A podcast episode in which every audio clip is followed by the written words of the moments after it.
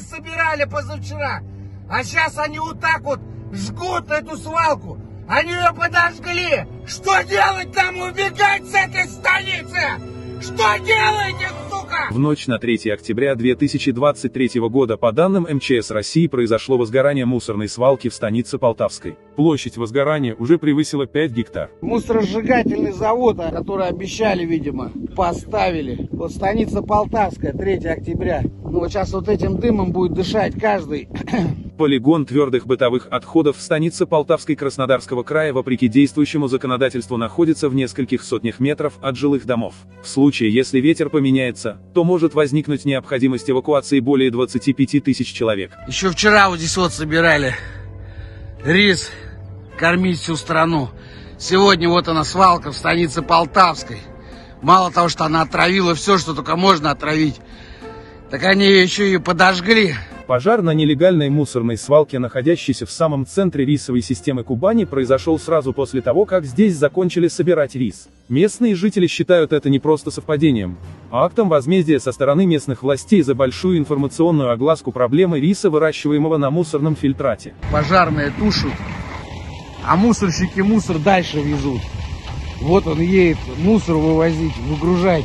Причиной возгорания свалки и как следствие самой серьезной техногенной катастрофы новейшей истории Кубани, может оказаться нарушение со стороны оператора Экотехпром, эксплуатирующего полигон. Отсыпка грунтом при захоронении отходов не производилась в должном объеме, что и могло привести к возгоранию, локализовать которое полностью теперь невозможно. Добрый день, дорогие друзья, у нас в гостях Горяева Наталья. Здравствуйте. Здравствуйте, Павел. Наталья – это председатель общественного совета по закрытию знаменитого многострадального полтавского полигона. Много уже в интернете материалов по теме того, что посреди рисовых полей Кубани, которые кормят рисом всю страну, возвели мусорную свалку. Наталья, как сейчас ситуация? Почему ее до сих пор не закрыли? И о многих других вещах. Пожалуйста, введите нас в курс дела. На самом деле сейчас очень сложная ситуация. Она обострилась у нас в понедельник вечером, в ночь с понедельника на вторник. Утром во вторник мы узнали, что полигон загорелся. То есть сначала как бы эта новость в наших чатах полетела, но я почему-то подумала, что это горит все-таки солома, а не полигон, потому что вокруг рисовые чеки, на днях был убран рис, и у наших рисовиков манера сжигать эту солому после уборки риса. И перед этим, в понедельник, перед пожаром, я записывала напротив полигона видео свое. И за два чека от полигона прям страшно был дым, все было задымлено, жгли солому. Почему-то я подумала, что, наверное, они жгут у этих чеков, и все это преувеличено. Но когда реально до нас дошли э, вести, что это горит полигон, и причем МЧС обнародовала, что площадь 5 гектар охвачена огнем, страшные ночные кадры, где все в огне, треск э, стоит. То есть это было жутко. Мы когда увидели, меня просто ну, такой страх обуял. То есть это вообще на самом деле это очень страшно. То есть перед этим у нас были разговоры о том, как этот полигон утилизировать. То есть Кондратьев уже посетил полигон, вроде дал добро, что его или завтра, или через год закроют. Нас, как общественников, привлекли к, к выбору способа его ликвидации или рекультивации. То есть мы уже обсуждали эти моменты, и я немножко погрузилась в тематику мусоросжигания, совсем чуть-чуть, как дилетант. Ну, я ото всех экологов услышала, что сжигание мусора — это очень страшная вещь. Даже если это заводы, даже если это какие-то установки лицензированные, и как бы мое мнение, я его уже транслировала в нашу администрацию Министерства ТЭК и ЖКХ края и сказала, что мы как общественники против любого сжигания, там временные установки для энергоутилизации здесь нельзя, потому что полигон очень близко к станице находится, вокруг сельхозземли. И как бы ни говорили, опасность реально существует. И мы требуем ее, его вывоза. Вот вывозить... Я, я, да, я для наших зрителей хочу напомнить как бы два момента. Значит, э, первый момент, э, что э, с точки зрения экологии есть самый безопасный вид отходов – это твердые отходы, твердые загрязняющие вещества, какие-то там яды, химикаты. Если они в твердом виде, это, это, это ничего. Их в яму, грубо говоря, там глубокую закопать, и можно о них на какое-то время забыть. Если они в жидкой форме, с водой гораздо сложнее. вода имеет текучие формы загрязняющих веществ, сложнее удержать, и вот как раз проблема о которой многократно говорились, да, что место, где расположен ваш э, этот объект, этот полигон, он с дождевой водой может э, разноситься зараза, может э, разноситься при а, паводке, туда может подтопление дойти до этого места. Но газообразная форма загрязнения, она самая опасная, потому что вы воздух вообще никак не задержите, не проконтролируете. То есть это в каждый дом нужны фильтрационные установки, а поля точно будут покрываться загрязняющими веществами. И рис гарантированно будет пропитываться. Есть дождь, нет дождя. 365 дней в году почва будет получать дозу тяжелых металлов, бензопиренов, диоксинов, фуранов и далее по списку вредных отравляющих веществ. Ну вот и на самом деле это очень страшно. Во-первых, на нашем полигоне уже год почти нет сортировки, это прокуратурой доказано. То есть там просто наверх кучи заезжают машины, ссыпают мусор. Там Подождите, нет... а по документам а, там еще и сортировка есть?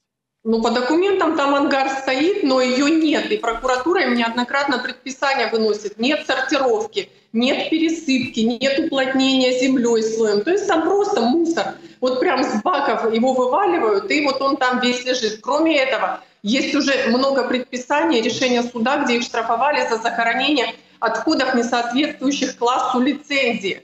То есть мы знаем от людей, которые там работали, что там захоранивали ртутные лампы, шкуры животных убитых захоранивали. И в суде То есть это дополнительное химическое загрязнение, биологическое загрязнение. То есть смотрите, вот опять же напомним для наших зрителей. Ну, например, почему на свалках иногда происходят пожары? Потому что вот эта вот свалка, по идее, полигон мусорный, это не просто куча. А он особым образом должен обслуживаться. Он имеет ограничения по объему. Эта мусорная куча не может расти до небес. Вот у него есть конкретная площадь. У него там мероприятие по дегазации происходит, чтобы свалочный газ не скапливался, вовремя выходил. То есть там целая технология. И за каждый привезенный на этот полигон единицу там мусора надо платить. То есть это определенный бизнес. Со временем этот полигон наполняется, его надо закрывать. Но можно же поступить хитрее. Если свалка сгорает, место освобождается, можно зарабатывать еще больше денег. То же самое специализированные отходы, медицинские отходы, особо опасные отходы, как ртутные лампы упомянутые, там, не знаю, свинцовые аккумуляторы, многое другое. Э, биологические отходы, их утилизировать надо вообще в специальных местах специальных, и за это платятся еще дополнительные деньги. Но можно же сэкономить. И, короче говоря, мы имеем снова историю про большие деньги, про большой бизнес. А кто вообще эту свалку создал? Кто на этом деньги зарабатывает? Вы же наверняка в эту тему погружались. Создал эту свалку наш глава района. То есть его семья владела этим бизнесом с 2013 года. Это дата создания предприятия ООО МП ЖКХ, которое сейчас как бы является собственником полигона. Земля, находящаяся под полигоном, муниципальная. Глава района передал предприятию своего брата и дочери в аренду на 49 лет эту землю муниципальную. И причем... Родственникам. Родственникам. Подождите, антикоррупционный комитет по этому поводу что говорит? Да мы два года пишем, ничего, все нормально, они уже как бы не видят проблем. Мы пишем об этом открыто и очень много. И даже в данный момент дочь этого главы района исполняет обязанности директора этого полигона вот на сегодняшний день.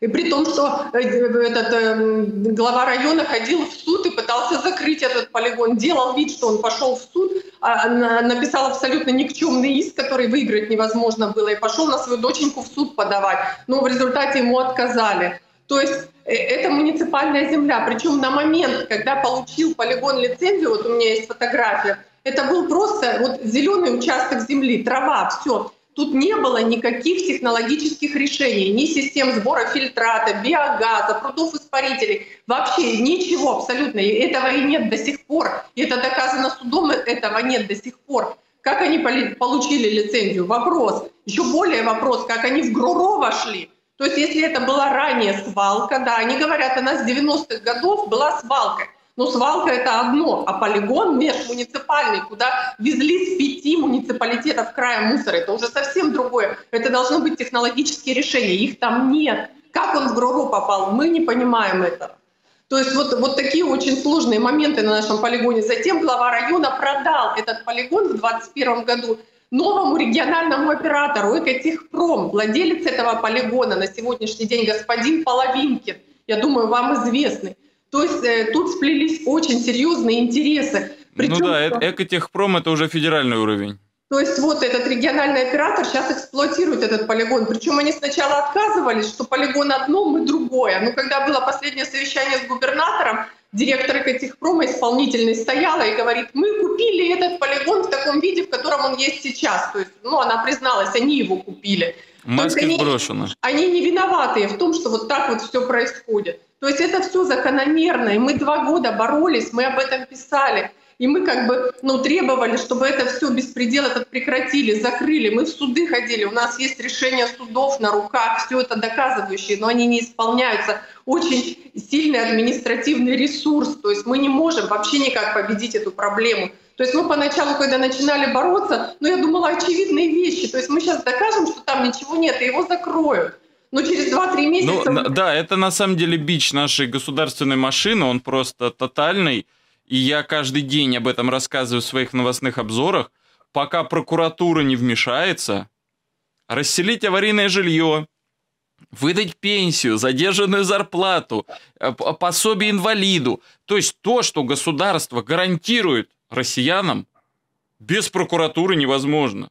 То есть чиновники, моя оценка, они просто идут по беспределу. То есть свои должностные обязанности они исполняют через пень-колоду или не исполняют вообще. И то, что вы правы, то, что вы в интересах жителей, в интересах общества действуете, это никого не волнует. Слушайте, ну вот губернатор-то к вам доехал. Причем, когда я в первый раз это увидел, он сказал, ну, мы э, не допустим, чтобы она расширялась в сторону домов жителей. Да, то есть такая очень хитрая формулировка, что она еще может расширяться просто в другую сторону. Все-таки через два дня пришла новость, что вроде как решено полигон закрывать. Расскажите, вот губернатор там вообще что сделал? Ну, получается, губернатор, когда на полигоне был, вот мы пытались ему доказать. Я была полностью обложена бумагами, я ему показывала решение судов, что здесь ничего нет, что это не исполнено. Я ему показывала превышение ртути и мышьяка, доказанное в суде на сельхозземле. Не говоря уже о наших анализах, их никто в расчет не берет.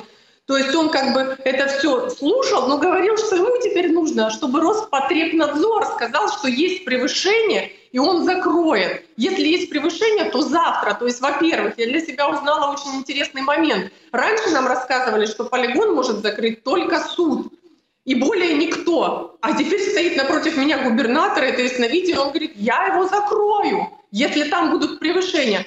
Но не думает ли наш уважаемый губернатор, что если там будут превышения, то закрыть полигон мало? Придется законсервировать там десятки, если не сотни гектар рисовых полей, которые связаны единой растительной системой. То есть вот и мы не верим, во-первых, анализам. Так он, так он что в итоге закроет? Чего Если сейчас мы ждем? Ждем анализов каких-то. Ждем каких-то анализов. Ну причем, вот видя сейчас, что вся станица в дыму, что оседают вот эти страшные ядовитые вещества, Роспотребнадзор нам говорит, все нормально. То есть мы не верим их анализам. У нас есть свои анализы, уже есть в суде доказанное, он чего-то ждет. Ну и причем нас потом вызвали туда на совещание, вот я уже о чем говорила, обсуждали энергоутилизацию этого полигона.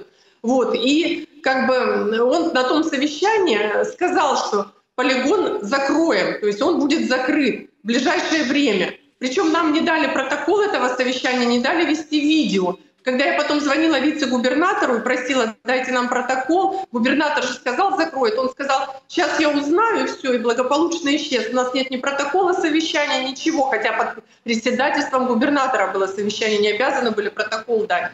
Причем, когда мы на совещании сидели, вот это все обсуждали, как бы мы свои мнения высказывали, губернатор на меня смотрел и говорит, Наташа, ты согласна? Ну вот на энергоутилизацию.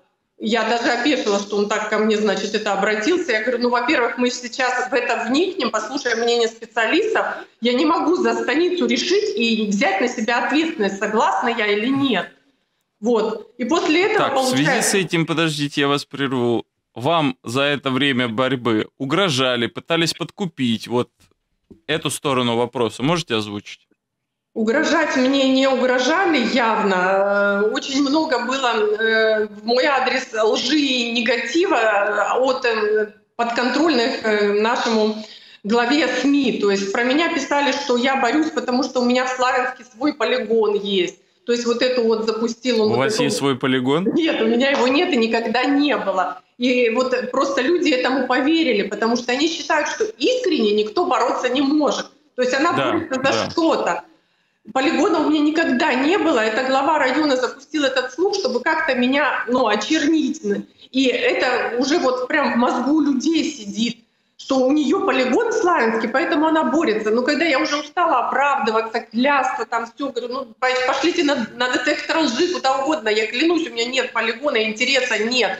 И потом я уже даже им говорю, ну в конце концов, люди, даже если у меня полигон Славянский, вы здесь сдохнуть готовы со своими детьми, но лишь бы туда не повезли мусор, ну там полигон оборудованный, его в свое время административным ресурсом не дали работать, там они вложили деньги, но вот его, его не запускают. Но я ему предлагала как альтернативу, что вот там есть полигон, и я о нем слышала. Вот, ну вот потом, э, значит, угроз не было. К нам в мае приезжал э, вот этот Половинкин, и причем приезжал домой в вечернее время. Я и мой муж, он тоже активист, мы как бы совместно свою борьбу ведем против этого полигона, но по сути борьбу за свою жизнь и за своих детей, потому что мы живем рядом с этим полигоном. И вот господин Половинкин как бы пытался утрясти. Он пришел к нам, но он явно не говорил, но вроде как, что давайте, ну вот, подуспокоимся, давайте я вашего директора на полигон поставлю, вы будете наблюдать.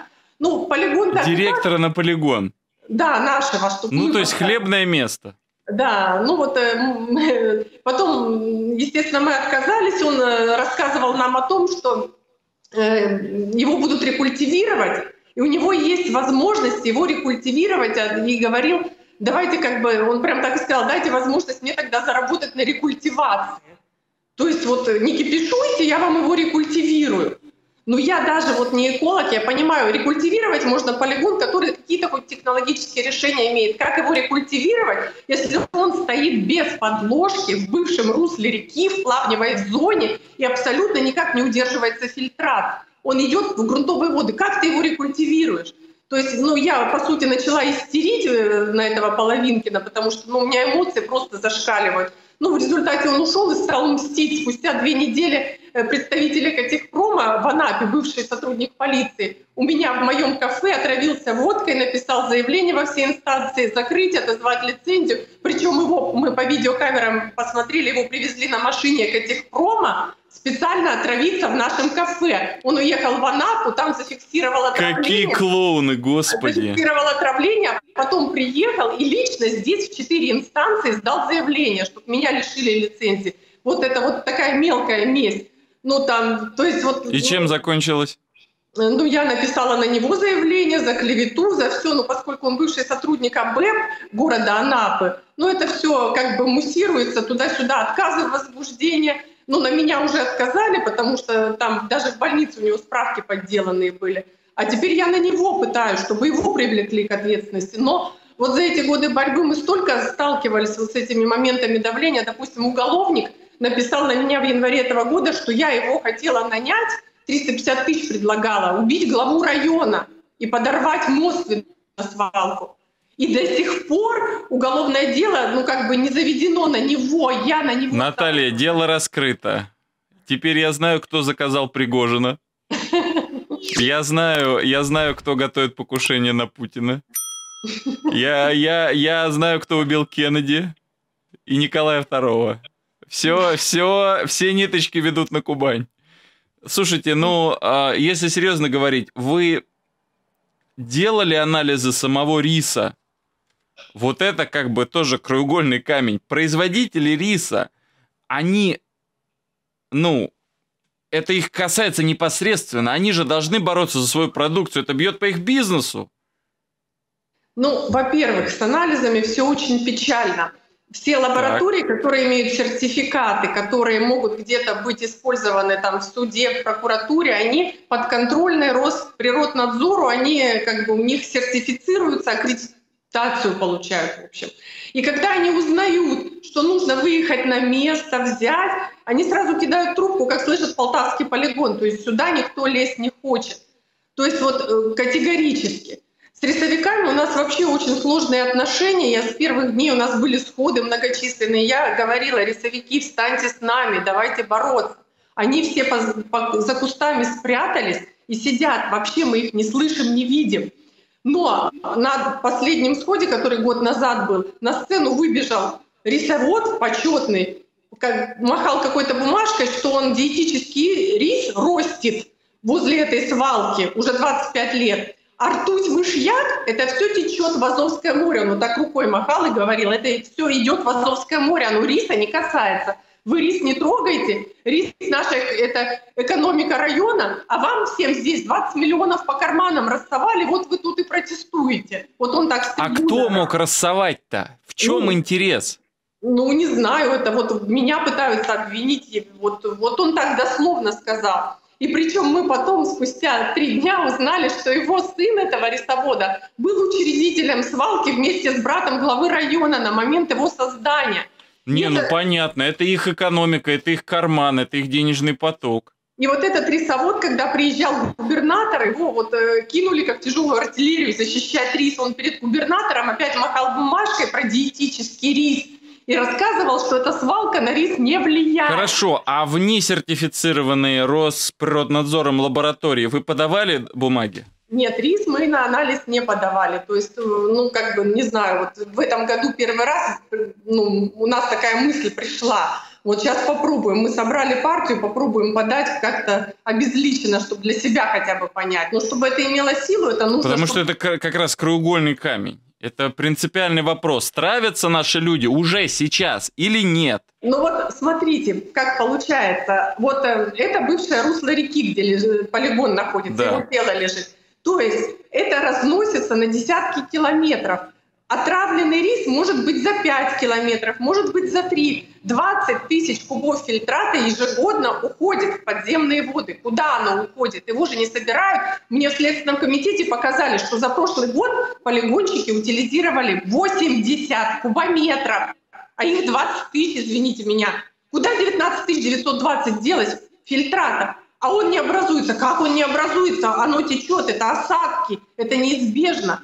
То есть он заражает, и он заражает огромные поля. Я губернатору говорила, речь может идти о заражении сотен гектар полей, потому что... Ну, то есть это, это кубанский Чернобыль.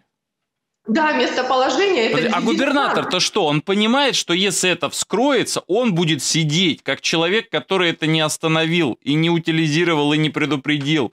Попуститель, по его халатности люди, возможно, сейчас онкологию зарабатывают. Это уголовка, это вообще они будут ненавидимы всей Россией, потому что это ест вся Россия. Школьники питаются рисом. А вы ну, говорите, это... службы отказываются это проверить. Это да это их обязанность, они без ваших советов должны рис перепроверять. Дело в том, что вот мы очень четко изучили сертификацию, значит, по тех регламенту, как получается сертификат на рис, которым вот этот рисовод махал.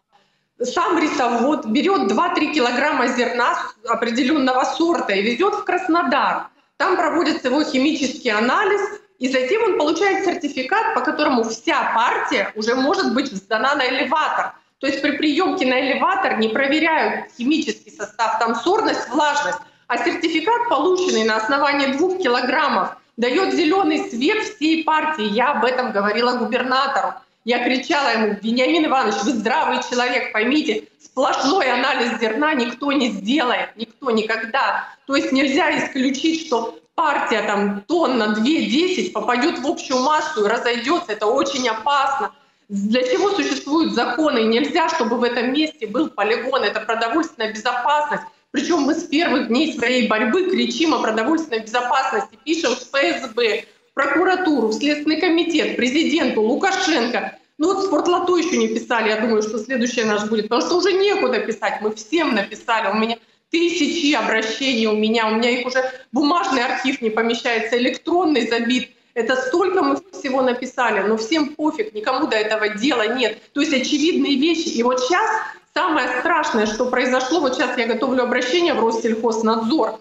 То есть вот на видеокадрах, когда горел полигон, виден огромный дым, это вот как от взрыва ядерного, и этот дым застилает рисовые поля вокруг. То есть, ну, мне экологи, опять же, я не специалист, говорят, это очень страшно, это все выпало на эти поля. По идее, эта почва уже непригодна для выращивания риса. Ее надо счищать, утилизировать, и даже вот сейчас эту свалку, допустим, засыпать этой почвой, потому что свалка горит до сих пор. И что мы видим на второй день, позавчера? Рассеялся дым, и пошли комбайны рис убирать.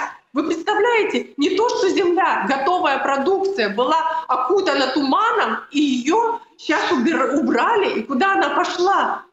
Вот, вот меня просто, у меня эмоции зашкаливают, я об этом кричу, я следственный, в прокуратуру, я сразу уже в информационный центр Следственного комитета кидаю видео. Да вы посмотрите, что происходит. Вчера вот это было в дыму. И какая а... реакция? Ваше обращение принято.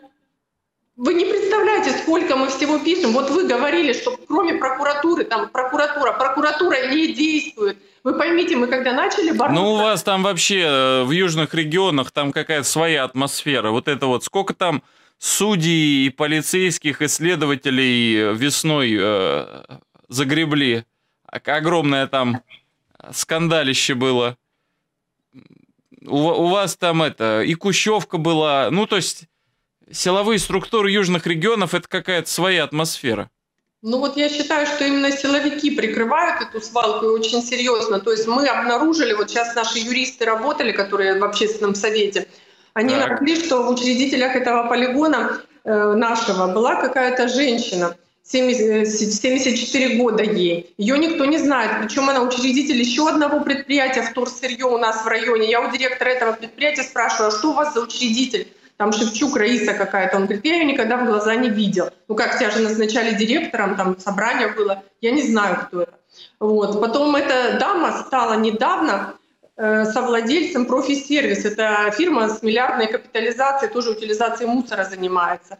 Ну и как бы мы поняли, что это кто-то из силовиков. Мы даже вот пост в Телеграме выкладывали, чья бабуля-то, прокурорская, там, следственного, судейская бабуля-то чья-то, кто-то за ней стоит, ее физически нет, у нее такие капиталы, миллиарды на руках. Давайте найдем, чья бабуля и кто владел полигоном. Кто Очень интересно, слушайте. Походу докопались до сути, да? Ну, мы написали об этом и Бастрыкину, и Краснову, про бабулю, вот прям конкретно бабуля вот вам, э, разбирайтесь, у вас же есть финмониторинг, у вас все есть, разберитесь. Мы не можем разобраться. Но это очень интересно. Вот, допустим, в 2014 году у меня есть, э, где прокуратура края выявила на полигоне отсутствие водоупорного слоя изолирующего экрана и выдала предписание, взяла на контроль, что водоупорный слой нужно сделать, его нет. И что вы думаете? Он до сих пор не сделан, и это судом сейчас уже доказано. А где прокуратура 10 лет контролировала? То есть вот это письмо у меня случайно оказалось. Мне его на первом сходе дедушка какой-то еле ходящий принес, вот Бабич, там фамилия его, он в свое время жаловался. Причем здесь написано, что вода в питьевых скважинах станицы не соответствует нормативам, а питьевые скважины находятся в То есть как минимум местные жители травятся, это От доказано. Полигона в трех километрах эти скважины находятся. Так чтобы прокуратура вот так 10 лет контролировала, наверное, пришлось долю полигона отдать кому-то. Ну, я так... Ну, вы бы губернатору кружечку воды-то местной поднесли. Ну, не сообразили. Поднесем, наверное. Поедем к администрации края с водичкой, с рисом этим, который вот сейчас убрали. А губернатор детей местных видел? Нет, не видел. Ну, Он... надо было бы ему показать. Какие-то там заболевания у детей уже, наверное, пошли. Ой, с заболеваниями вообще целая история. То есть вот. Так, как бы, это получается, же состав уголовного преступления. Получается, нам э, с чего все началось, что вот мы боремся, а нам летом этого года свалочники начали тыкать в лицо справкой, что у нас онкология ниже среднекраевой. Причем ну, мы говорили, что мы визуально видим, что у нас люди мрут от онкологии. Это все говорят. Да. У меня четыре человека в семье от онкологии умерло в онкодиспансер в Краснодар едем, говорят, да тут только с Красноармейского района, с вашей Полтавской половина людей туда едет. И вот как бы, а свалочники нам в ответ на это тыкают справкой. У вас онкология ниже среднекраевой. Я начинаю разбираться.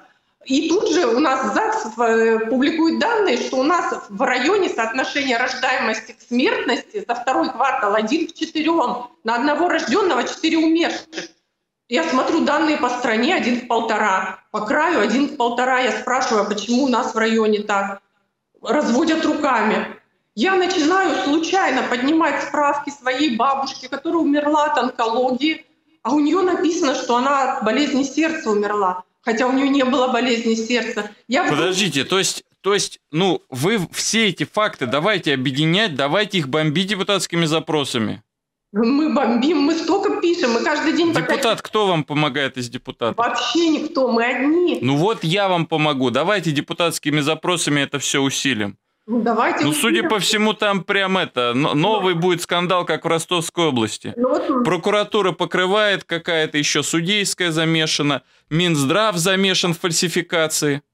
Да, и главврач сейчас на меня в Следственный комитет заявление написал, что я публично их там оскорбляю и ложную информацию распространяю. Меня за клевету привлечь. Хотя я четко, я в прокуратуру это написала. Вот смотрите, я сдала 7 фактов. И человек умер, допустим, у него опухоль пищевод перекрыла, а ему в справке пишут истощение. Вот, я говорю, ну, может, они по регламенту имеют право. По медицинскому регламенту они сейчас докажут, что он-то умер от истощения, а то, что опухоль пищевод перекрыла, ну, это сопутствующее. Может, они и могут так написать с точки зрения закона, но речь-то идет, когда их следственный, их потом запросил данные об онкологии, они дали такие же данные. И я следственный пишу, да вы запросите тогда количество стоящих на учете в онкодиспансере на тысячу человек, а не умерших от онкологии, раз у нас вот такие данные со статистикой. И все, они зависли. А сейчас на меня за клевету главврач написал. Так вот, на, на меня и рисовики, вот, национальные... А что конкретно имеется в виду под клеветой? Что там такое не понравилось? Я говорю о том, что люди умирают от онкологии, а они, он сказал, умирают от сердечных заболеваний. Это основная причина смертности в районе, по его мнению.